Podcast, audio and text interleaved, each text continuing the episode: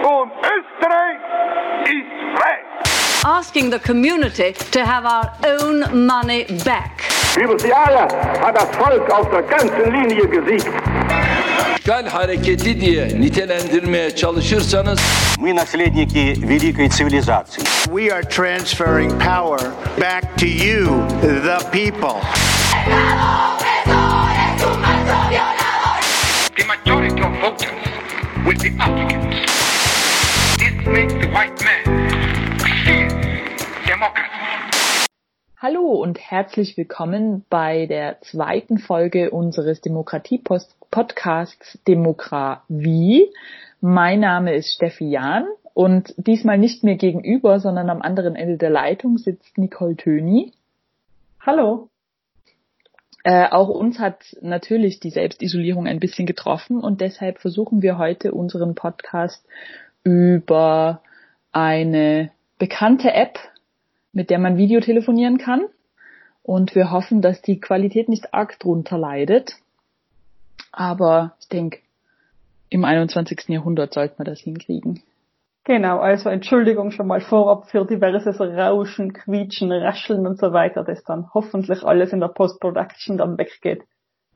Ja, ich glaube, das wird schon. Und ansonsten hoffe ich, dass das unsere lieben Hörer uns verzeihen können, wenn es nicht ganz perfekt ist. Aber wir haben ja jetzt alle mit den ein oder anderen Unannehmlichkeiten zu rechnen. Ich glaube, das ist dann das geringste Problem, solange wir nicht ganz laut in unsere Mikrofone schreien. Hättest du das vor, Steffi? Eigentlich nicht, nein. Aber wer weiß, was passiert in der nächsten halben Stunde. Alles ist offen, genau, es bleibt spannend.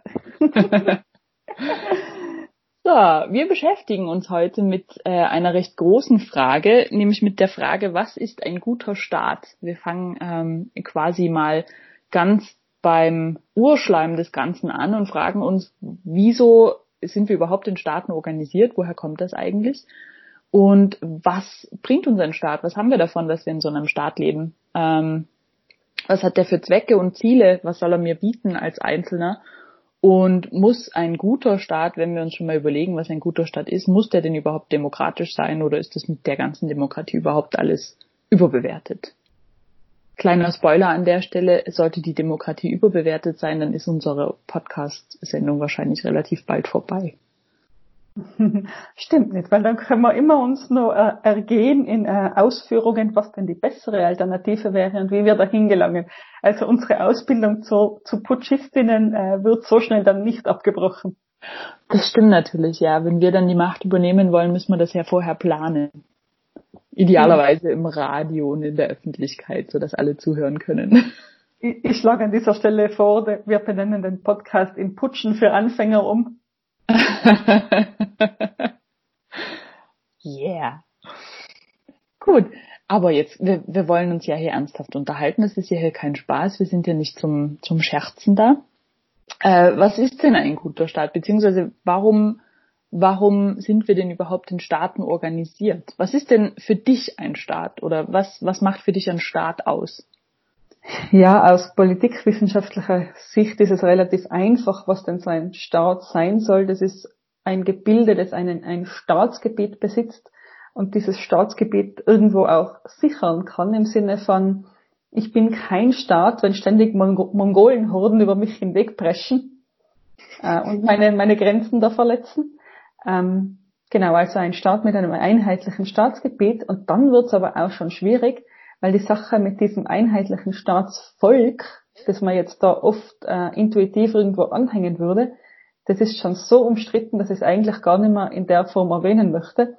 Also in diesem Sinne ist ein Staat einfach ein abgegrenztes Territorium, das sich nach innen und außen schützen kann. Also ein Staat muss nach außen hin sozusagen Gewalt ausüben, indem er seine Grenzen schützt und auch nach innen hin, indem er nach innen hin eben Ordnung äh, aufrechterhaltet und die Menschen eben die Sicherheit bietet, dass sie eben nicht von irgendwelchen, keine Ahnung, äh, Gesetzlosen dann überfallen werden, werden so Wild West-mäßig. Ja, wenn man das Ganze also ein bisschen aus dem, sag ich mal, im Entstehen der ersten Staaten heraus betrachtet, also wenn man jetzt wirklich nochmal das Ganze auch historisch sieht, dann ist ja ähm, so ein gewisses Grundbedürfnis, glaube ich, woraus Staatlichkeit entstanden ist, halt einfach so ein Ding von, ich habe vielleicht einen gewissen Besitz. Also ich stelle mir jetzt vor, ich bin in einer, in einer Gesellschaft, die landwirtschaftlich organisiert ist, die langsam sesshaft wird. Das heißt, langsam kommt es zu ähm, Arbeitsteilung. Ist der eine oder andere hat ein bisschen mehr übrig. Ähm, und, und in dem Moment brauche ich ja als Individuum einfach jemanden, der ähm, Besitz regelt und Austausch regelt und der halt sagt, das ist jetzt okay, wenn du, keine Ahnung, dein Schwein gegen deine, gegen, gegen fünf Pfund äh, Gemüse von deinem Nachbarn tauscht oder das ist halt nicht okay. Also einfach also gewisses so eine so eine so eine Regelung der inneren Angelegenheiten, oder? Es ist Regeln von von zwischenmenschlichen Kontakten auf eine gewisse Art und Weise. Das wäre dann eben wieder dieser dieser Sicherheitsbegriff. Zum mhm. einen die Sicherheit, dass eben mein Eigentum mir gehört, dass der Eigentumsbegriff vom Staat abgesichert wird, dass Eigentum eben abgesichert wird vom Staat. Ähm, sozusagen, es kann eben nicht mein Nachbar hergehen und mir einfach mein Haus und meinen Besitz wegnehmen, sondern da wird jemand, der mehr Gewalt, also mehr Macht, mehr ähm, ja, Wumms hat als ich oder mein Nachbar, wird dann da intervenieren, wenn mein Nachbar das tut. Zum einen und zum anderen eben auch diese, diese Überlegung, wie du jetzt ein bisschen implizit angesprochen hast, die Sache mit der ja eigentlich Rechtssicherheit war das ja schon. Mhm. Sozusagen, dass der Vertrag was gilt. Wenn ich, wenn ich ähm, mit meinem Nachbarn eben irgendeine Vereinbarung eingehe, dass diese Vereinbarung dann irgendwie ähm, irgendeine Gültigkeit hat über uns beide hinaus sozusagen. Dass es irgendeine Instanz gibt, die dann diese Vereinbarung ähm, zum Beispiel absegnen kann, die da ja, die dann nur was, was mitzureden hat, damit eben solche, so eine Vereinbarung nicht ganz so leichtfertig auch gebrochen werden kann. Aber das heißt ja im Prinzip geht es bei Staatlichkeit immer darum, dass ich als Individuum mal gewisse mh, mm, gewisse Rechte oder gewisse Gewalt, sage ich mal, abgebe an diesen Staat, egal welche Form der jetzt hat, ob das jetzt eine Monarchie ist oder ob das irgendein Fürst ist oder ob das jetzt ein, ein demokratischer Staat ist, in irgendeiner Form gebe ich dieser Staatsgewalt etwas von meiner eigenen ähm, Souveränität ab, ähm, damit die möglichst gerecht, möglichst äh, sicher äh, meinen Alltag gestaltet und solche Streitigkeiten regeln kann. Also es geht immer auf, um, auf eine gewisse Art und Weise um so eine Gewaltenübertrag, über so einen Übertrag von Gewalt eigentlich, oder?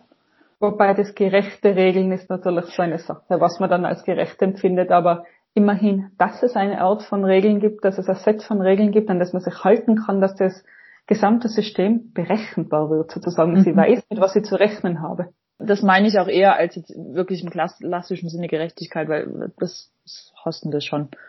Diese Gerechtigkeit ist für jeden, glaube ich, irgendwas anderes und von daher ist es jetzt nichts, was man wirklich zu einer allgemeinen, ähm, ähm, zu einem allgemeinen, zu einer allgemeinen Gesetzlichkeit machen kann. Aber ähm, sondern es ist eher so eine Art Ideal. Aber im Prinzip, dass ich, dass ich auf eine gewisse Art und Weise jemanden habe, der Sachen regelt und an diese Regeln kann ich mich, auf diese Regeln kann ich mich mehr oder minder verlassen. A, wenn sie mir vielleicht ungerecht vorkommen, aber ich weiß, womit ich zu rechnen habe und was passiert. Genau, das war das, was ich versucht habe, vorhin unter dem Begriff Rechtsstaatlichkeit, Rechtssicherheit auch irgendwo zusammenzufassen ob das Recht eben niedergeschrieben ist oder ob dieses Recht einfach von der Staatsgewalt ausgeübt wird, spielt zu dem Zeitpunkt noch gar keine Rolle. Man muss nur wissen, dass es da ist, dass es gilt. Mhm. Und dass es auch akzeptiert wird von allen. Also ich glaube, ähm, das ist ja auch so ein Kennzeichen von Staatlichkeit, dass es ähm, nicht einfach in eine Richtung funktionieren kann. Es muss diese Staatlichkeit oder dieses, diese Gewalt äh, auf eine gewisse Art und Weise akzeptiert werden, weil sonst haben wir wieder Chaos genau das, was man als Failed State ja eigentlich bezeichnet, oder wenn es nicht akzeptiert wird. Mm, ein Failed State kann auch dann entstehen, wenn der Staat eben nicht genug Macht hat, seine Staatsgewalt einfach auf dem gesamten Staatsgebiet durchzusetzen. Ich sage mal so, die Leute müssen nicht unbedingt wollen, aber dann muss der Staat eben stark genug sein, um ihnen da den Willen sozusagen aufzuzwingen. Das ist ja. quasi die Kehrseite von dem Ganzen eigentlich.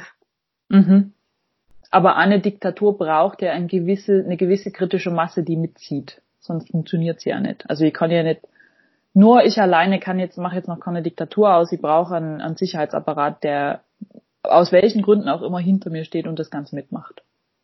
Ja, das, das auf jeden Fall, aber das sind dann so dann die praktischen Überlegungen, wie würde man das jetzt angehen und wie würde man das jetzt aufbauen. Ja. Wenn wir dann unsere, unseren Putsch durchgezogen haben, machen wir das dann. genau. Also wie wollen wir unsere Armee bezahlen? ich habe gehört, Drogengeld funktioniert ja ganz gut, aber das ist jetzt wahrscheinlich, das führt jetzt zu weit. Was ich bei der Sache immer ganz spannend finde, es gibt ja immer wieder auch diese Idee von, von davon, dass ähm, quasi genau diese Gewalt, die ja ein Staat oder dieses Gewaltmonopol, was ein Staat ähm, erfüllt, dass genau das eigentlich dazu führt, ähm, dass es in der Gesellschaft quasi Unmut gibt. Also diese Klasse, das, die klassische Argumentation von Anarchisten ist ja zum Beispiel, dass nur weil der Staat Gewalt ausübt, ähm, entsteht innerhalb der Gesellschaft dann sowas wie Kriminalität oder entsteht halt sowas wie ähm, entstehen sowas wie Spannungen und deshalb wäre es doch alles viel einfacher, wenn wir das mit dem ganzen der ganzen Staatlichkeit lassen würden und wir schaffen das einfach ab und äh, alles ist super und wir haben uns alle lieb.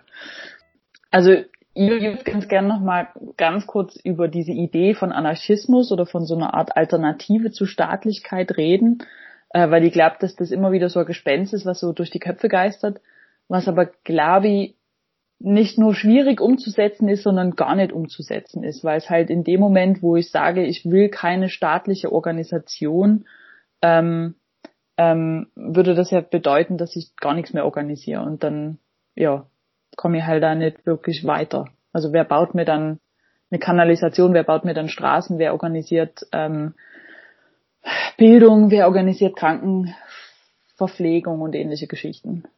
Wobei Anarchisten ja doch, oder die wenigen Anarchisten, die ich kenne, doch oft so argumentieren, dass man keine, Alternat keine bessere Alternative haben muss, um äh, gegen den Staat zu sein. Man muss erst einmal nur sagen, lass uns Weg für was Neues schaffen, lass uns Raum für was Neues schaffen, lass uns den bestehenden Staat, lass uns Staatlichkeit per se abschaffen und dann eben sehen, was kommt. Und die Hoffnung, die sie dann hegen, ist, dass das, was nachkommt, was nach dem Staat als Konstrukt kommt, etwas selbstorganisiertes, freiwilliges ist, mit dem dann alle glücklich sind. Und diesen Gedanken, den halt ich wieder für ähm, wahnsinnig utopisch und ja, fast schon, ja, ich traue es mir zu sagen, fast schon sehr, sehr naiv. Ja, wie hat, wie hat die Oma schon immer gesagt, man kann es nicht allen recht machen. Mm, genau so. Zum einen, man kann es nicht allen recht machen und zum anderen, wenn Staatlichkeit abgeschafft wird, dann gibt es garantiert äh, einen Teil der Gesellschaft, der davon erst einmal profitieren möchte und dann haben wir äh, eben unsere eingangs erwähnten Mongolen-Horden, die da durch die Lande ziehen und schauen, was sie einfach mit, mit roher Gewalt sich an Vorteilen verschaffen können erstmal. Ja, und was ich daran immer ganz spannend finde, ist ja, dass selbst so, so es gibt ja solche Projekte, wie jetzt, also ich denke da immer sofort an Christiania in Kopenhagen, diese, diese quasi, dieses Stadtviertel, was, ähm, ich glaube in den 80ern mal von, von Hausbesetzern ähm, ähm, ja besetzt wurde und dann haben sie da halt ihren Freistaat gegründet, der ja auch so eine Art anarchistisches Projekt ist und innerhalb kürzester Zeit aber sich haben sich da genauso Regeln entwickelt wie halt in jedem anderen staatlichen Gebilde auch. Also da gibt's halt ähm, genauso äh, diesen Grundsatz, dass da sind vielleicht weiche Drogen, okay, aber du darfst halt keine harten Drogen mit reinbringen. Ähm, das heißt, sie sind halt ein bisschen linker als andere Staaten. Sie sind halt ein bisschen ähm, freier vielleicht in bestimmten Aspekten als andere Staaten. Aber was am Ende übrig bleibt, ist ja trotz allem in eine Form von Organisation dieser Gesellschaft. Also offensichtlich scheint es ja ohne Organisation nicht zu funktionieren, ohne dass man in irgendeiner Form Entscheidungsgremien zum Beispiel bestellt, ohne dass man in irgendeiner Form ähm, Regeln aufstellt. Und dann, wenn ich solche Regeln aufstelle, muss ich natürlich ja immer in irgendeiner Form diese Regeln durchsetzen können. Ja, das heißt dann auf, auf eine, eine gewisse Art und Weise wieder Gewalt ausüben, um dafür zu sorgen, dass sich alle an die gleichen Regeln halten. Und interessante, die, die interessante Überlegung wäre jetzt, ähm, ob diese Regeln dann jetzt wirklich alle basisdemokratisch in Kraft sind. Und wenn ja, dann kommt man ja zum nächsten Problem. Ähm, nämlich, was macht man, wenn neue Mitglieder dazukommen, wenn neue Menschen einreisen? Weil wenn wir jetzt sagen, das alles ist basisdemokratisch, dann wäre ja das das Unterscheidungsmerkmal, dann wäre das quasi ähm, kein von oben, von oben herab so äh, uns aufgedrückter Staat, wie es eben von Anarchisten oft argumentiert wird, sondern dann wäre es was Organisches, das sich gebildet hat und mit dem alle auch einverstanden sind. Genau dieser Alle ist halt so eine Sache, weil du natürlich ab einer gewissen Größe einfach ein, eine ganz natürliche Fluktuation hast von Leuten, die dazukommen und Leuten, die vielleicht wieder weggehen. Und ja klar, du kannst ja nicht permanent nur darüber abstimmen, ob die jetzt immer noch alle mit den Regeln einverstanden sind. Es wird halt dann ab einer, also das meine ja, dass mit diesen, es werden halt früher oder später immer Gremien und, und Ausschüsse gebildet, weil es halt einfach nicht möglich ist ab einer gewissen Größe, dass du immer jeden zu jedem Thema befragst. Es ist halt einfach vom Aufwand her nicht machbar. Ich meine, eine, ein Gedanke gefällt mir an dem Ganzen schon, weil da die Stunde Null von unseren europäischen Staaten, die liegt ja irgendwo in ganz weit in der Vergangenheit, die liegt zu einem Zeitpunkt, äh, wo definitiv noch nicht alle Menschen mitbestimmt haben, wo der größte Teil der Menschen nicht, nicht mitbestimmt hat. Und da liegt eigentlich der Ursprung von sämtlichen Staaten, zumindest einmal in Europa und eigentlich weltweit, würde ich mir jetzt fast trauen zu sagen. Ähm, wenn man jetzt aber also einen Staat hat, wo der Ursprung ähm, schon in einem in einer Region liegt, wo eben alle schon einmal mitbestimmt haben, dann macht es für mich jetzt so ideologisch doch einen Unterschied irgendwo. Aber bestimmen wir nicht auf eine gewisse Art und Weise regelmäßig mit, indem wir zur Wahl gehen? Natürlich, aber es ist dann wieder eine Frage von, ja, Agenda-Setting. Es ist ein komplizierter politischer Prozess, den man durchlaufen muss. Und wie du wahrscheinlich weißt, gibt es ja in unserem Rechtssystem eine ganze Reihe von Altlasten. Wir haben zum Beispiel nach wie vor einen Blasphemie-Paragraphen. Ich darf eigentlich nicht äh, ungefragt über Religion spotten nicht einmal über meine eigene, so ich denn religiös, religiös wäre. Ähm, das ist etwas, das ähm, tatsächlich ein Straftatbestand wäre. Und da gibt es einige Beispiele. Also wir beziehen uns ja mit unserem Rechtssystem sogar noch auf, auf römisches Recht irgendwo. Ja.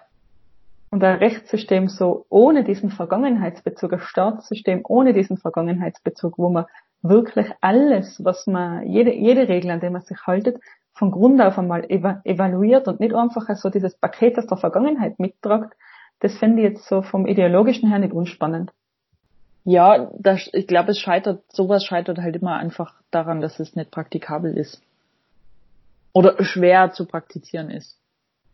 Ja, ich stimme da insofern schon zu, dass ich denke, dass unsere modernen Staaten an einem guten Punkt angelangt sind, trotz besagter Vergangenheit dass wir mittlerweile schon in, in Staaten leben, die es dem Individuum ähm, möglich machen, die größtmögliche Freiheit zu haben bei der größtmöglichen Sicherheit. Und das ist etwas, was ich, ich persönlich als äh, sehr ein gutes, äh, ein gutes Ziel eines Staates sehe.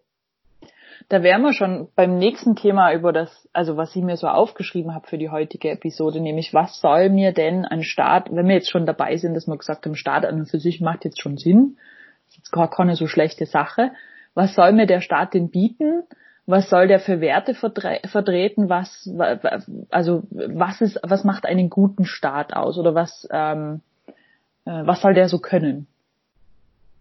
Genau, nachdem ich ja gerade meine Vorstellung so in einen Halbsatz gefasst habe, eben der Staat, der für mich selber oder für jedes Individuum im Staat die größtmögliche Freiheit mit der größtmöglichen Sicherheit verknüpft, was wäre denn das für die? Was wäre denn der gute Staat für die? Also ich denke bei Staatlichkeit tatsächlich als erstes mal an so ganz praktische Geschichten, ähm, einfach an eine gewisse Form der Organisation der Gemeinschaft. Also dass der Staat bestimmte Infrastruktur zur Verfügung stellt, ähm, was nicht angefangen bei ähm, einer einer Kanalisation oder solchen Sachen oder Straßen, Versorgung mit Strom, Versorgung mit Wasser, mit sauberem Wasser, ähm, Bildung seiner Bürger, Gesundheitswesen, einfach so, so ganz praktische Sachen, die, ähm, sage ich mal, mit denen ich jetzt jeden Tag, wenn es um Staatlichkeit geht, halt einfach zu tun habe. Und darüber hinaus natürlich auch sowas wie Schutz nach außen und nach innen, also Schutz vor irgendwelchen Mongolenhorden, die einfallen könnten über die Grenze, aber eben auch nach innen im Sinne von Schutz vor Kriminalität, Schutz ähm, ähm, halt ja durch Polizei und Armee. Ähm, und dann halt auch noch der dritte große Punkt, Rechtssicherheit, einfach eine gewisse Stabilität soll mir Staat bieten. Das sind so die, die drei Sachen, die mir so spontan gleich einfallen. Also dass ich einfach ähm, das Gefühl habe, und das resultiert, glaube ich, dann in dieser Freiheit, von der du gerade geredet hast, dass ich das Gefühl habe, ich kann mein Leben so leben, wie ich das gern hätte, und der Staat bietet mir dafür einfach die Grundvoraussetzungen oder gibt mir dafür die entsprechenden Instrumente, dass ich das machen kann wenn jetzt Serienmörder werden möchte, fände ich schon gut, wenn der Staat da gewisse Grenzen setzt, aber ja. Wobei ich glaube, äh, eine wesentliche, wesentliche Fähigkeit, ähm, hast du jetzt noch nicht erwähnt, nämlich die Sache mit dem ja, Sozial- und Gesundheitssystem eben, dass auch wenn ich mich selber mal nicht ernähren kann, ich dann nicht durch den Rost fall, dass der Staat dann für mich sorgt sozusagen, dass der Staat eine gewisse Grundversorgung auch für die Leute sicherstellt, die das temporär oder permanent nicht selber tun können. Ähm, genau. Das ist ja dann schon fast wieder ideologische Frage. Also gerade sowas wie eben diese soziale Absicherung, da sind wir ja dann schon wieder bei, also das ist ja nicht unbedingt was, was jetzt weltweit so gesehen wird. Jetzt, und da rede ich jetzt noch gar nicht von, von, von Failed States, sondern also wenn ich mir die USA zum Beispiel anschaue, da ist ja, da gibt's ja ein bisschen einen anderen Fokus, wenn es um Freiheit geht. Da geht's ja eher um individuelle Freiheit, dass ich möglichst so viel machen kann, äh, wie ich will. Während ähm, und und das auf Kosten von einer gewissen sozialen Stabilität, von einer, von auf Kosten eines Sozialstaates, so wie wir das kennen. Während, glaube ich, die Europäer ein bisschen einen anderen Ansatz aber ihrem Freiheitsbegriff haben, dass sie halt sagen, Freiheit heißt immer auch, ähm, dass sich dabei nicht das, also Freiheit ist immer die, die Freiheit der Mehrheit für die Freiheit, die Freiheit für die Mehrheit der Gesellschaft und nicht unbedingt die Freiheit des Individuums, weil wir uns umeinander kümmern wollen, weil wir uns als Gesellschaft und als Sozialsystem mal verstehen. Ja, oder um es ganz, ganz böse zu sagen, äh, Freiheit kann für einen Amerikaner auch heißen, an dem Krebs, den man in Europa behandelt kriegt, einfach draufzugehen, weil man sich nicht leisten kann. Ja, und weil man sich dafür entschieden hat, äh, sein Leben lang eben nicht in eine Krankenversicherung zu zahlen. Weil das halt dann in dem Moment meine Freiheit ist, dass ich sagen kann, ich will das nicht in eine Krankenversicherung zu zahlen. Freiheit heißt für einen Amerikaner auch, dass er in den Wald gehen kann und irgendwelche Tiere abknallen kann. Ja, da würde jetzt Europa nicht ausnehmen. Ja, aber es gibt zumindest in den meisten europäischen Staaten, glaube ich, ein bisschen mehr Regelung, was das betrifft. Gott sei Dank. Also was die Waffengesetze betrifft, Gott sei Dank. Ähm, ja, aber eben deshalb sage ich, also Freiheit ist schon wieder so eine Sache, das ist eine Definitionsfrage, wie man, und ich glaube, es ist halt ganz, ganz stark davon abhängig, wie man aufwächst, ob man das jetzt nachvollziehen kann, ähm, dieses Freiheitsbedürfnis. Also ich glaube, wenn du, wenn du in einem Sozialstaat aufgewachsen bist, fällt es dir relativ schwer, ähm, diese, diese, diese, dieses amerikanische Sozialsystem oder das amerikanische Gesundheitssystem zu akzeptieren, weil du dir halt denkst, ja, wo ist jetzt das Riesenproblem? Ich glaube, dass da ganz viel geprägt, dass du da ganz viel geprägt wirst davon, wie du aufwächst und was du eben als selbstverständlich anziehst und was nicht. Ja, vielleicht muss man an der Stelle wirklich nochmal herausstellen, dass es gar keine Möglichkeit gibt, ähm, ideologiefrei zu sagen, wie denn, wie denn ein Staat aussehen soll. Also selbst die Sachen, die du jetzt eben eingangs erwähnt hast, selbst die infrastrukturellen Sachen, sind eigentlich auch schon ideologisch unterfüttert. Äh, dass du eben gemeint hast, so Wasserversorgung, Stromversorgung, Straßennetze und so weiter. Auch das ist nicht an sich selbstverständlich. Auch da kann es ideologische Meinungen geben, die sagen, okay, das soll eigentlich privat sein. Und eigentlich gibt's allerhöchstens diesen einen gemeinsamen Nenner, den wir am Anfang gesagt haben, die Sache mit dem Staatsgebiet, das in seine Grenzen fest besteht und das nach innen und außen eine gewisse Rechtssicherheit bietet. Mhm. Ja. Alles andere ist irgendwie äh, open to debate, würde ich mal fast meinen. Das ist, das ist quasi die Pflicht und alles andere ist die Kür. Und natürlich ja, ist das dann wieder sehr, sehr, sehr ähm, lokal und regional und kontinental verschieden, was denn ein guter Staat so ist. Ich denke nämlich mit unseren europäischen Vorstellungen von einem guten Staat äh, würden uns viele ja Amerikaner, um beim Beispiel zu bleiben, schon äh, als Kommunisten und damit undemokratisch schimpfen. Also mindestens Sozialisten auf jeden Fall.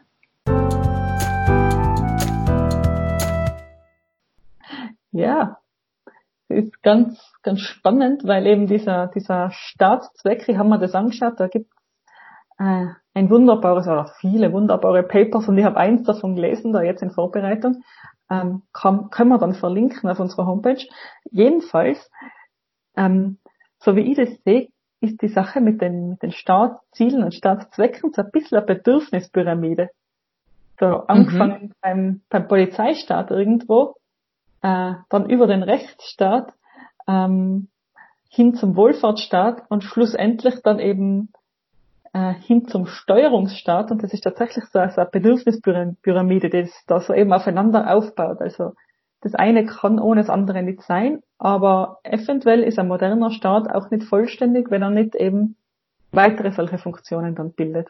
Kannst du das du kurz nochmal erklären, was du mit den einzelnen, diesen einzelnen Staatsbedürfnissen oder was auch immer meinst? Weil Polizeistaat, da kann ich mir was drunter vorstellen, aber unter dem Steuerungsstaat jetzt nicht so konkret. Mhm. Das ist eben aus historischer Perspektive auch ganz interessant, wenn man mal das ein bisschen auf die Reise geht, weil so der Polizeistaat, das ist so ein bisschen die, der Anfang von, vom Staat, von Staatlichkeit, war so im 16. Jahrhundert bis zum 18. Jahrhundert, wo es wirklich darum gegangen ist, ein Staat muss Macht über sein Territorium ausüben.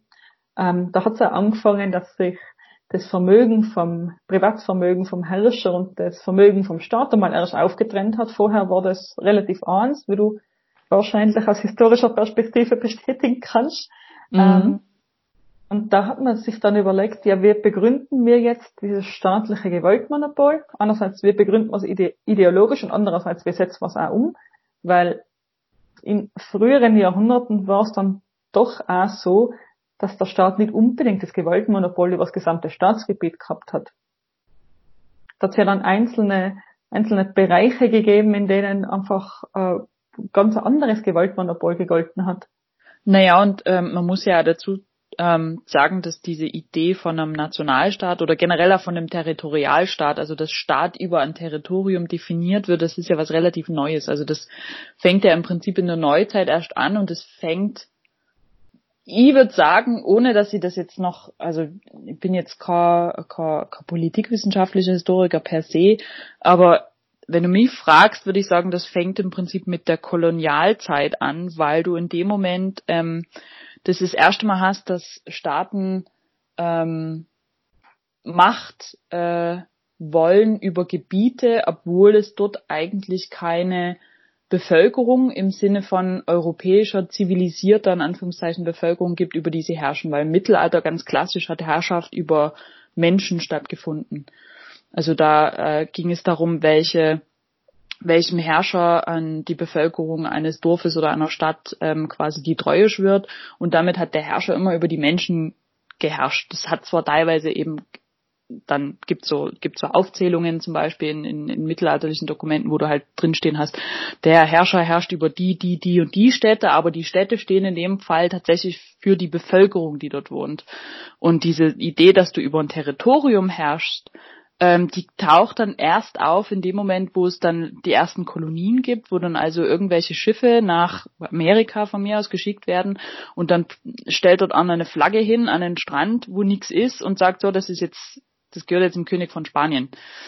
Und alles, was dazu gehört, gehört auch dem König von Spanien. Weil dort hast du in dem du hast zwar dort eine Urbevölkerung, aber die Urbevölkerung ist ja in den Augen der Europäer nicht wirklich viel wert. Und von daher geht's dort los, dass du herrschst über Gebiet und über Territorium und dass du dann auch wirklich anfängst, Grenzen zu definieren. Also dass ein Staat nicht mehr, davor war es also ein bisschen so, so, so eine Idee von, du hast gewisse Zentren, von denen die Macht ausgeht und umso weiter du wegkommst von dem Zentrum und von der Stadt zum Beispiel, desto schwächer wird die Macht des Herrschers. Und dann hast du halt in irgendwelchen Wäldern marodierende Banden und es interessiert aber eigentlich niemanden, weil dort wohnt sowieso niemand. Die überfallen halt ein paar Händler und dann ist halt auch wieder gut. Und in dem Moment, wo sich dann dieses Konzept vom Territorialstaat entwickelt, dann hast du ja im Prinzip einen Staat, der sich über seine Grenzen definiert. Das heißt, da hast du dann erstmal wirklich sowas wie eine Grenzregelung. Das ist ja davor relativ unüblich gewesen. Mhm, genau so ist das gemeint mit dem Polizeistaat und halt auch dann nur die kleine Nebenbemerkung, dass in dem besagten Polizeistaat es dann eben nur noch eine Gewalt gibt und das ist die Staatsgewalt, während ja in, in dem Zeitalter vor dem Territorialstaat du als einzelne Person durchaus mehrere Loyalitäten, durchaus mehrere mhm. Loyalitäten gehabt hast, denen du, äh, die du halt schuldig bist. Also du kannst nicht genau. nur deinem, nicht nur deinem Gebietsherrscher Loyalität schuldig sein, sondern vielleicht auch nur einem Bischof, vielleicht wie auch immer, also unterschiedlichste ähm, Strukturen eigentlich zugehören gleichzeitig als einzelnes Individuum. Genau, du hast halt deinen Fürsten, der halt lokal herrscht und dann hast du von mir aus, weißt du aber auch, dass du einem deutschen König Treue verpflichtet bist oder einem deutschen Kaiser zum Beispiel jetzt, ja. von dem du aber Genau. in deinem täglichen Leben jetzt gar nicht so viel mitkriegst, weil dann halt dein Lehnsherr da quasi mehr Einfluss hat, sage ich mal. Genau. Und der Polizeistaat, da war dann halt auch so diese, diese Wahrnehmung sozusagen, dass der Staat das Recht ist und äh, was für ein Staat gut ist, ist gut und Punkt. Es impliziert auch übrigens, dass es ein Polizeistaat eigentlich nicht wirklich demokratisch sein kann. es- Also so ein bisschen so ein, ein Staat um seiner selbst willen. Also gar nicht so sehr ein Staat, der jetzt irgendeine Ideologie verfolgt oder irgendein höheres Ziel, sondern der eigentlich eher um seiner selbst willen da ist. ja, da spielt da dieser Nationalismusgedanke ein bisschen rein, der da, der da aufkommt. Ja. dieser Staat um seiner selbst willen, also wir, die Nation, diese, diese, dieses seltsame Konstrukt eigentlich. Mhm. Und diese ganzen Überlegungen, die eingangs kurz einmal angerissen haben, von wegen Staatsvolk und Staatsterritorium und inwiefern das deckungsgleich zu sein hat und so. Das war ja mir tatsächlich etwas unheimlich, wenn man das so, so liest. Ne, es ist ja, also das, das ist ja so eine, so eine Konstruktion aus dem 19. Jahrhundert. So. Also ich weiß jetzt nicht, wie es in, anderen Ländern war, aber ich kenne es aus Italien und aus Deutschland, dadurch, dass es halt nie so ein gemeinsamer Staat war, sondern immer so eine Art Verbund, sag ich mal, so ein loser, der sich halt auch als ähm, lose kulturelle Einheit verstanden hat und dann im 19. Jahrhundert hast du ja diese Einheitsbestrebungen, die plötzlich so eine Nation auf eine gewisse Art und Weise konstruiert haben, die plötzlich angefangen haben, ähm, also das Nibelungenlied zum Beispiel, also das deutsche Epos ist eigentlich eine Erfindung des 19. Jahrhunderts, also nicht das Nibelungenlied an sich, das ist schon ein mittelalterlicher Text, aber so diese, diese Stilisierung als das deutsche der deutsche Gründungsmythos und als das deutsche Epos, das ist eigentlich was aus dem 19. Jahrhundert, was dann im Prinzip ähm, so diese diese diese Nationalstaatsidee und und dieses diese Idee von deutschem Volk im Prinzip mittragen sollte. Ja, weil die Frage, warum soll ausgerechnet dieses Gebiet einen Staat bilden und warum sollen die Grenzen nicht ganz anders gezogen sein, die war ja zu der Zeit durchaus auch schon einmal zu beantworten, sage ich jetzt mal. Wie meinst du das jetzt? Forum Territorialstaat war es ja dann durchaus so, dass Gebiete eher, naja, ein bisschen fluktuiert haben. Die haben mal da dazugehört, mal dort dazugehört. Das war eigentlich, soweit mein Geschichtsverständnis reicht, gar nicht so ganz tragisch. Und plötzlich, oder äh, so schleichend hast dann den Territorialstaat und plötzlich äh, werden die Grenzen viel fester, viel fixer. Und man muss irgendwo für, der, für die Bevölkerung rechtfertigen, warum man jetzt, warum genau das jetzt die Grenzen des Staates sind. Genau, ja, genau. Und damit fängst du halt an, so eine, National, so eine Nation zu konstruieren im Prinzip und so ein gemeinsames kulturelles Erbe und was da halt alles dranhängt. Da geht ja ganz viel über über so so ähm, ja emotionale ähm, Konstruktionen eigentlich und und und so eine Art emotionale Bindungen, die du da schaffst, damit die Leute ähm, das Ganze unterstützen und das Gefühl haben, dass sie da was rausziehen. Das ist ja ein ganz, ganz spannendes Thema, wieso Leute sich ihrer Nation so verbunden fühlen. Genau. Und ich finde das Thema, wie gesagt, das finde ich tatsächlich ein bisschen ein Minenfeld. Ist es da, aber es ist ja, es ist ja was, was wir nicht in einer Folge äh, Podcast äh, klären können. Ich glaube, da, da gehen wir jetzt, auch, da trifft man jetzt auch ein bisschen ab. Das ist allerdings wahr. Sollen wir mal Richtung Rechtsstaat weiter driften? Ja, driften wir mal Richtung Rechtsstaat. Und zwar, wenn wir Richtung Rechtsstaat driften, dann driften wir zu jemandem, der dir ein Begriff sein äh, könnte, nämlich zum Wilhelm von Humboldt. Ah. Und der liebe Wilhelm von, von Humboldt ähm, sagt, der Staat hat eben die Aufgabe, Sicherheit, äh, Sicherheit zur Verfügung zu stellen, genauso wie ich es schon einmal äh, vorhin erwähnt habe. Theoretisch könnte der Staat auch noch die Aufgabe haben, Wohlfahrt zur Verfügung zu stellen, aber das negiert Humboldt damals.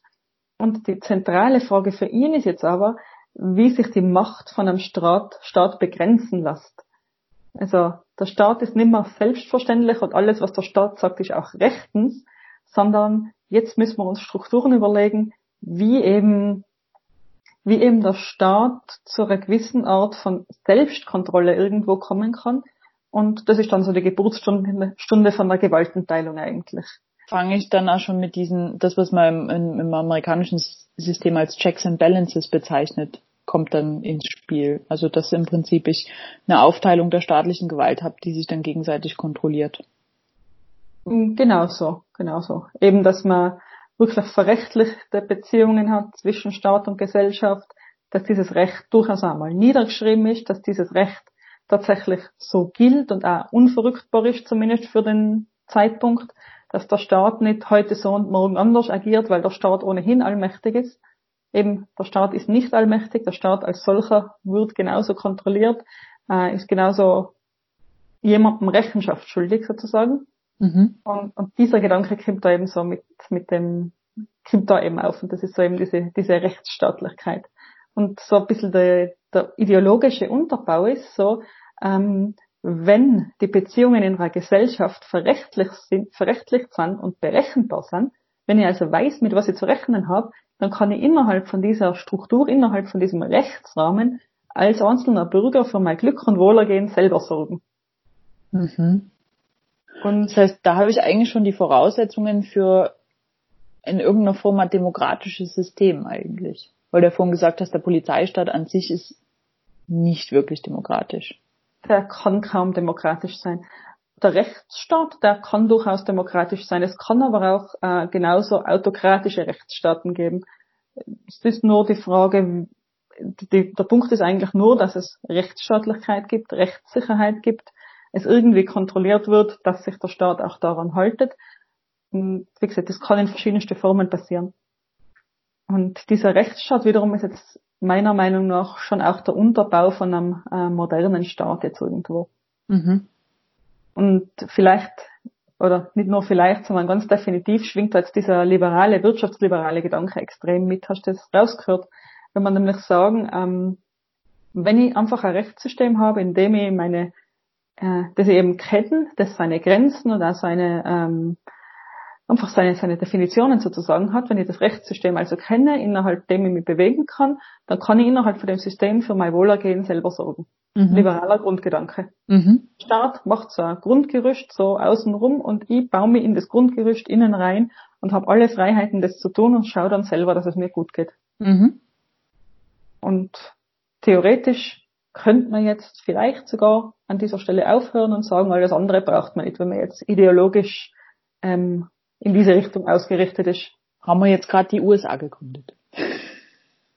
Wenn man zynisch sein möchte. Wenn man zynisch sein möchte. Also ich glaube, dass die USA durchaus auch ein paar Elemente für die beiden noch folgenden Konzepte hat. Also ganz so ist es glaube ich nicht, dass die USA ein, auf diesem Level dann ist. ähm, ja, das nächste Level wäre eben der Sozialstaat. Wiederum, alles, was wir vorher gesagt haben, gilt natürlich für einen Sozialstaat. Ein Sozialstaat ist natürlich rechtsstaatlich, ist natürlich ein Rechtsstaat. Ähm, aber der Sozialstaat hat erkannt, dass wenn man so dieses rein wirtschaftsliberale Denken hat, dann schreibt man soziale Ungerechtigkeit fest. So im Sinne von marxistisch. Der, die, dieser Unterschied zwischen den Leuten, die die Produktionsmittel haben und den Leuten, die sie halt nicht haben. Mhm. Ja, die Lösung von Marx ist bekannt, aber es gibt halt eben auch andere Lösungen, andere Antworten auf die Frage. Gibt es zum Beispiel den Lorenz von Stein, ich weiß nicht, ob du von dem mal gehört hast. Und der sagt, und das ist eigentlich etwas, das bis heute irgendwo noch in unsere Köpfe also herumspukt, wenn wir von einem Sozial- oder Wohlfahrtsstaat reden, der sagt also, dass wenn man einen sozialen Staat hat, und zwar ein allgemeines Wahlrecht hat, eine soziale Verwaltung hat, dann lösen wir den Grund für diesen marxistischen Klassenkampf auf. Dann müssen wir nicht mehr Klassen kämpfen. Im Prinzip ist das ja eigentlich ja das, was Deutschland und Österreich zum Beispiel mit dem mit der sozialen Marktwirtschaft versuchen, oder?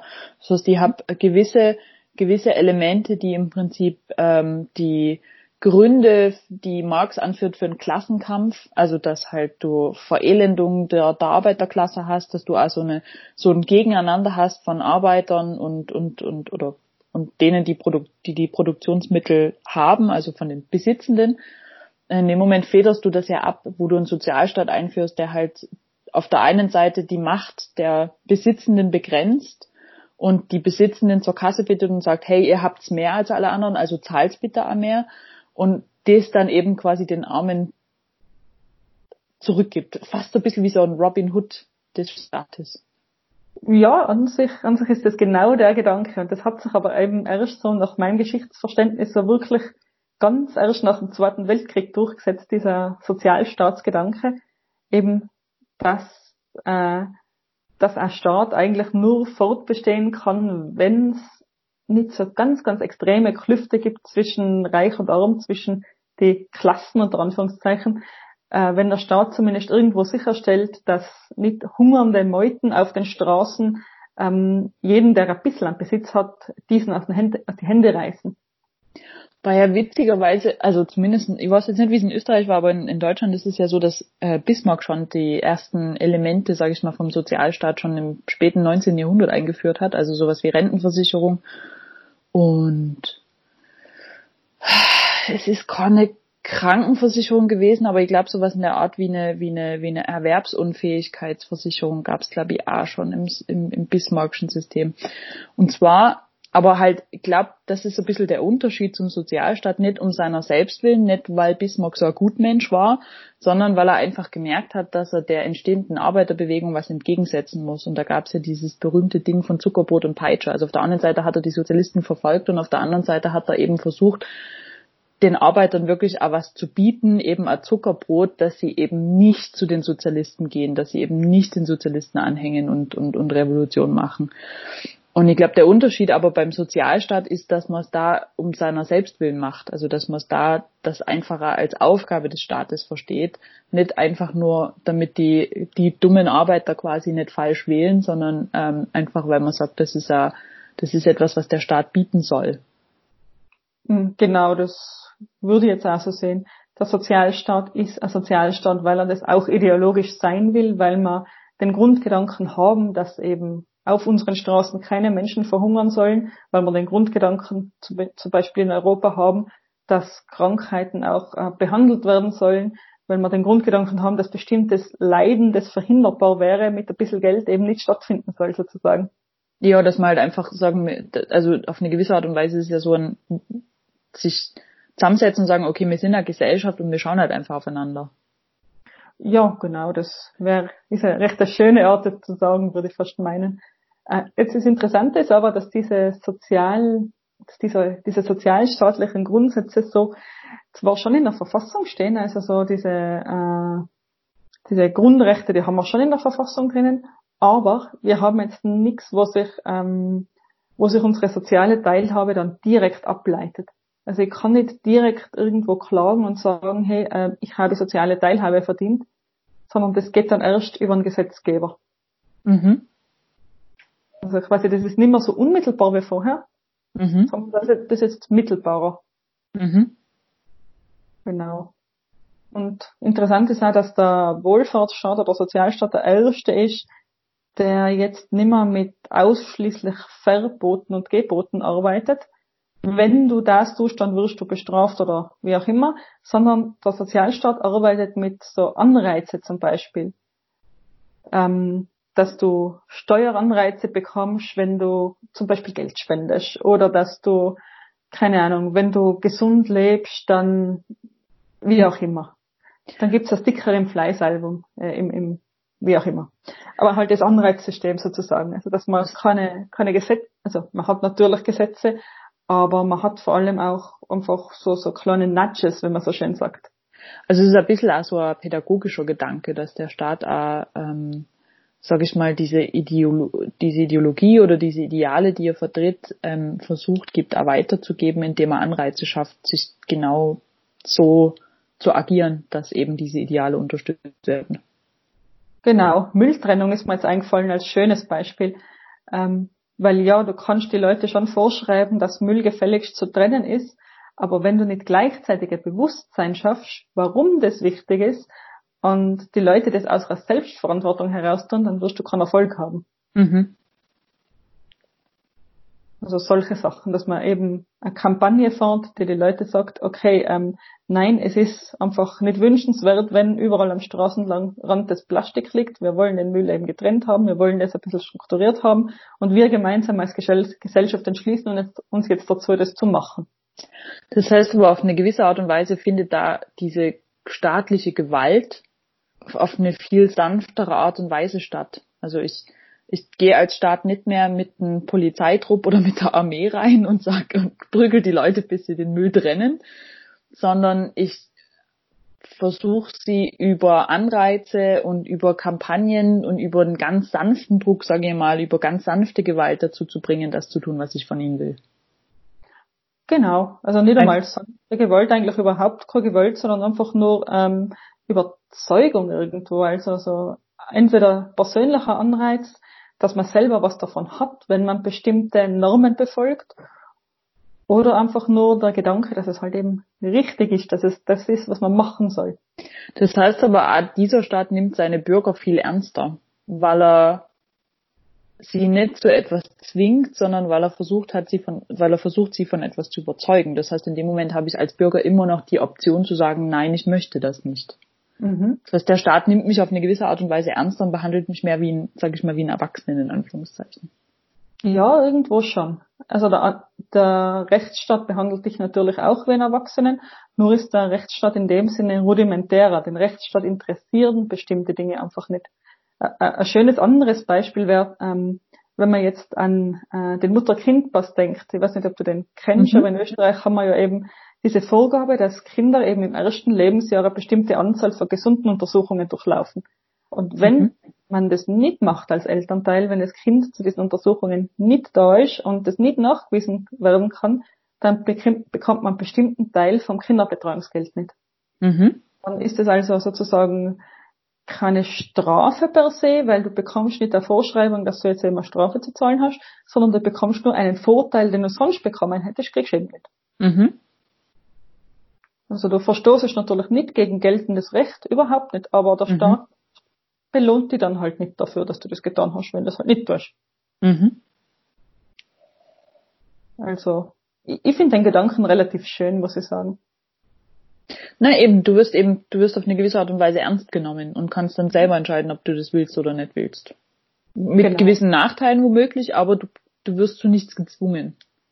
Genau. Und wenn man dann noch das demokratische Grundprinzip über das Ganze drüber legt, dass man sich nämlich überlegt, die Dinge, zu denen der Staat mir jetzt somit ganz sanft nötigt.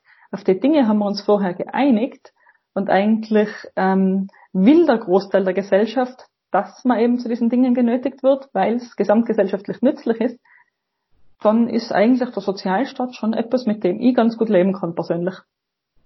Ja, ich, ich habe hab jetzt auch keine Beschwerden. So, und wenn du jetzt vom Steuerungsstaat hörst, dann wirst du sagen, oh, es ging ja noch besser.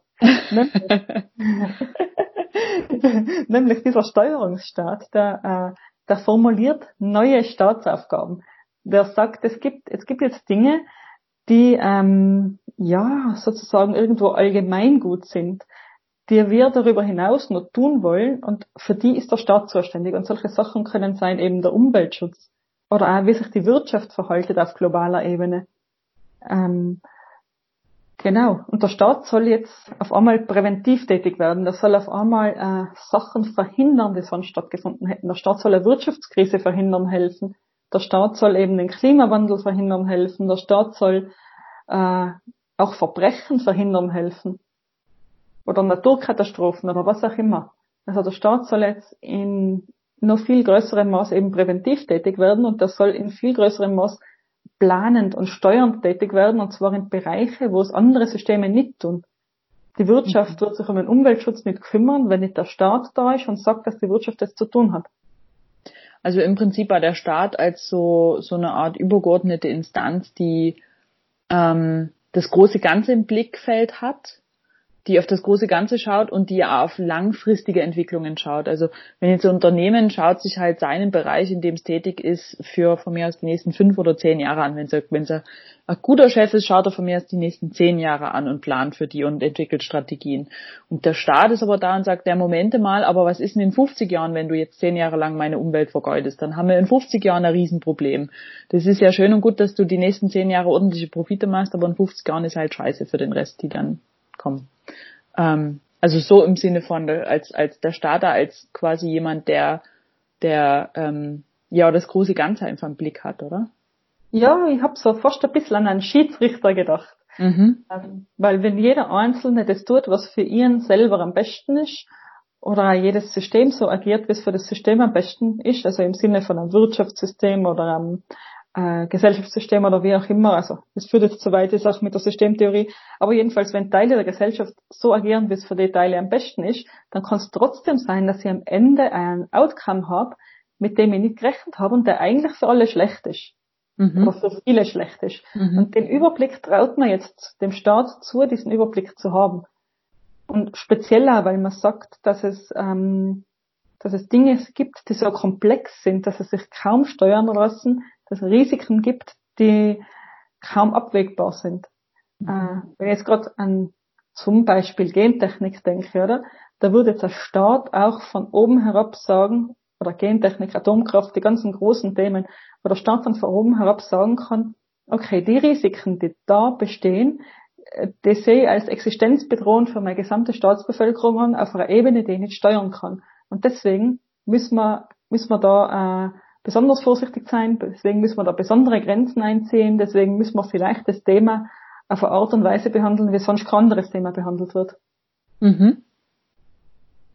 Ja, und auch der Steuerungsstaat ist tendenziell eine Demokratie, aber nicht notwendigerweise. Also es kann auch eine zentralistische Diktatur, also ein Autokrat kann natürlich auch ein Steuerungsstaat und so weiter. Ja, ich glaube, das eine ist, hat, ist in dem Fall jetzt, also das eine hat mit dem anderen in dem Fall jetzt gar nicht unbedingt was zu tun, sondern es ist halt eher, welche, welche Rolle sehe ich in meinem, in meiner Staatlichkeit. Also welche, welche Aufgaben habe ich als Staat? Bin ich einfach nur dafür zuständig, das Sicherheitsbedürfnis meiner Bürger zu befriedigen, dann reicht's, wenn ich ja Polizei oder von mir aus noch Rechtsstaat bin. Bin ich dafür da, ähm, meine Bürger sozial abzusichern oder bin ich dazu da, eben das große Ganze auch noch im Blick zu behalten und vielleicht auch langfristiger in die Zukunft zu schauen und zu schauen, wie sieht's denn in 10 oder 20 Jahren aus, wenn wir jetzt alle so agieren, wie wir jetzt agieren. Also ich glaube, dass das ja, dass es da eher um so Fragen geht, wie was macht der Staat aus und was soll der Staat tun und weniger um die Frage, wie ist dieser Staat jetzt konkret aufgebaut. Mm, ja, auf jeden Fall. Aber es ist halt, in manchen Fällen ist es für mich gedanklich relativ schwierig, ein bestimmtes Verhalten mit einem nicht demokratischen Staat in Einklang zu bringen, weil, ähm, weil die Themen, die der Staat dann steuert, jedoch irgendwie wiederum von der Bevölkerung zumindest mitgetragen werden sollten. Und das ist natürlich eine normative Aussage, das ist mir schon klar. Da wären wir halt wieder bei der Frage, ob ein guter Staat demokratisch sein muss oder nicht sein muss. Es gab ja bei den, bei den Griechen war sie, gibt es ja diverse Theorien von was Herrschaftsformen sind und was Staatsformen sind. Also Demokratie und Autokratie und von mir aus Theokratie. Und da gibt's doch auch eine Form, diese Herrschaft von Philosophen. Also ich glaube, es gibt zumindest theoretisch schon diese Idee, dass du so, sag ich mal, so eine Expertengruppe oder eine, eine, eine Gruppe weiser, alter Männer, Frauen, was weiß denn nie, aber Leute, die sich wirklich was dabei überlegt haben, an die Staatsspitze stellst, die im Prinzip autokratisch herrsch, herrschen, aber eben nicht zu ihrem eigenen Vorteil, wie das der klassische Diktator macht, sondern zum Vorteil aller. Aber ich glaube, praktisch schaut's da schwierig aus, oder? Also theoretisch ist es eine Option, aber praktisch haben wir es, glaube ich, noch nie gesehen. Ich fürchte, dass sowas leider eine Momentaufnahme ist. Es ist nämlich ganz, ganz böse, aber die meisten Autokratien, die meisten auch sehr, sehr heftigen Diktaturen fangen eigentlich mit jemandem an, der aus seiner Sicht das Beste für alle will. Und das ist, das ist eine ziemlich harte Aussage.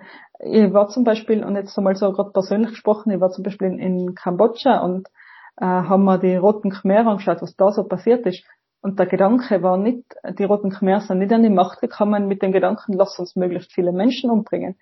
Die haben tatsächlich eine Ideologie gehabt, mit der sie geglaubt haben, Kambodscha zu einem besseren Staat zu machen. Und die haben wirklich geglaubt, dass sie, äh, wenn sie ihre Ideologie folgen, für alle eine bessere, einen besseren Staat und eine bessere Gesellschaft und langfristig ein besseres Leben kreieren.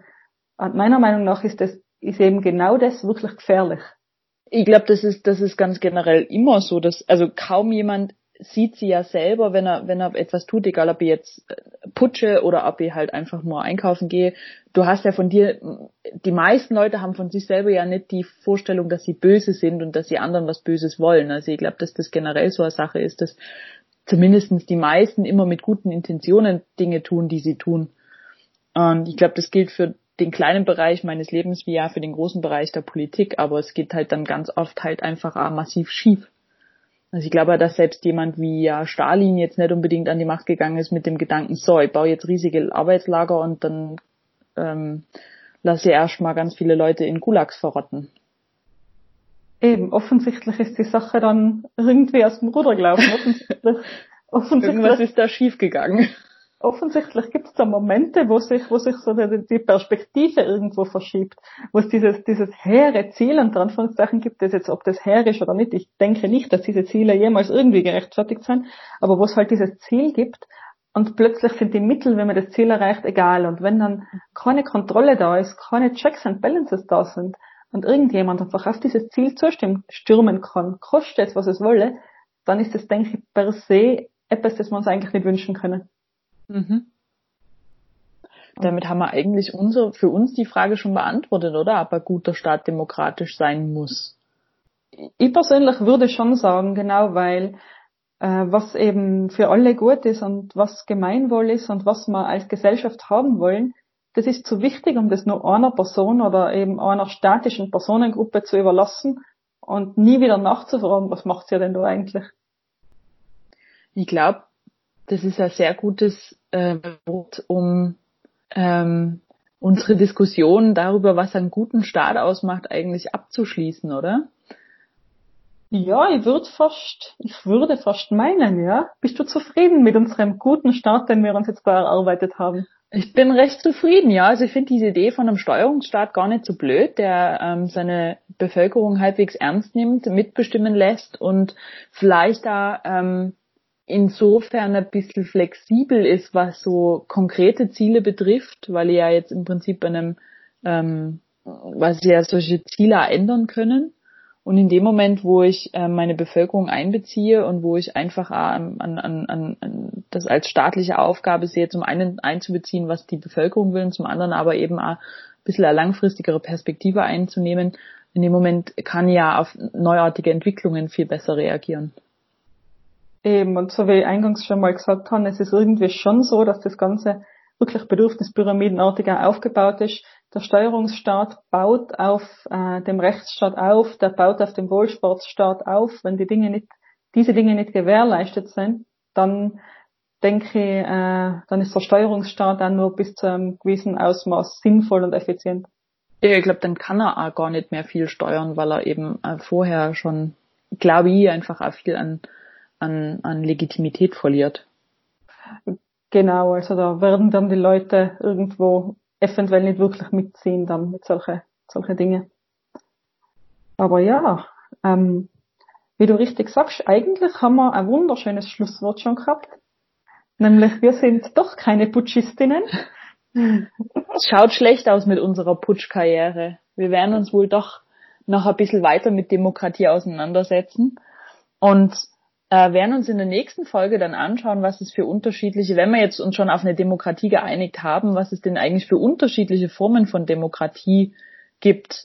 Also wer darf mitbestimmen, wieso darf der, dürfen diejenigen mitbestimmen, wieso dürfen andere nicht mitbestimmen, ähm, wie baue ich eine Demokratie überhaupt auf, was brauche ich so alles, wir haben ja vorhin schon über Gewaltenteilung geredet und was gibt's halt einfach international für verschiedene ähm, Modelle, sage ich mal, an Demokratie. Es ist ja nicht jeder Staat gleich, Gott sei Dank. Es wäre ja langweilig. Und wir hätten nichts, worüber wir reden könnten in der nächsten Folge. Und ja, damit machen wir dann weiter.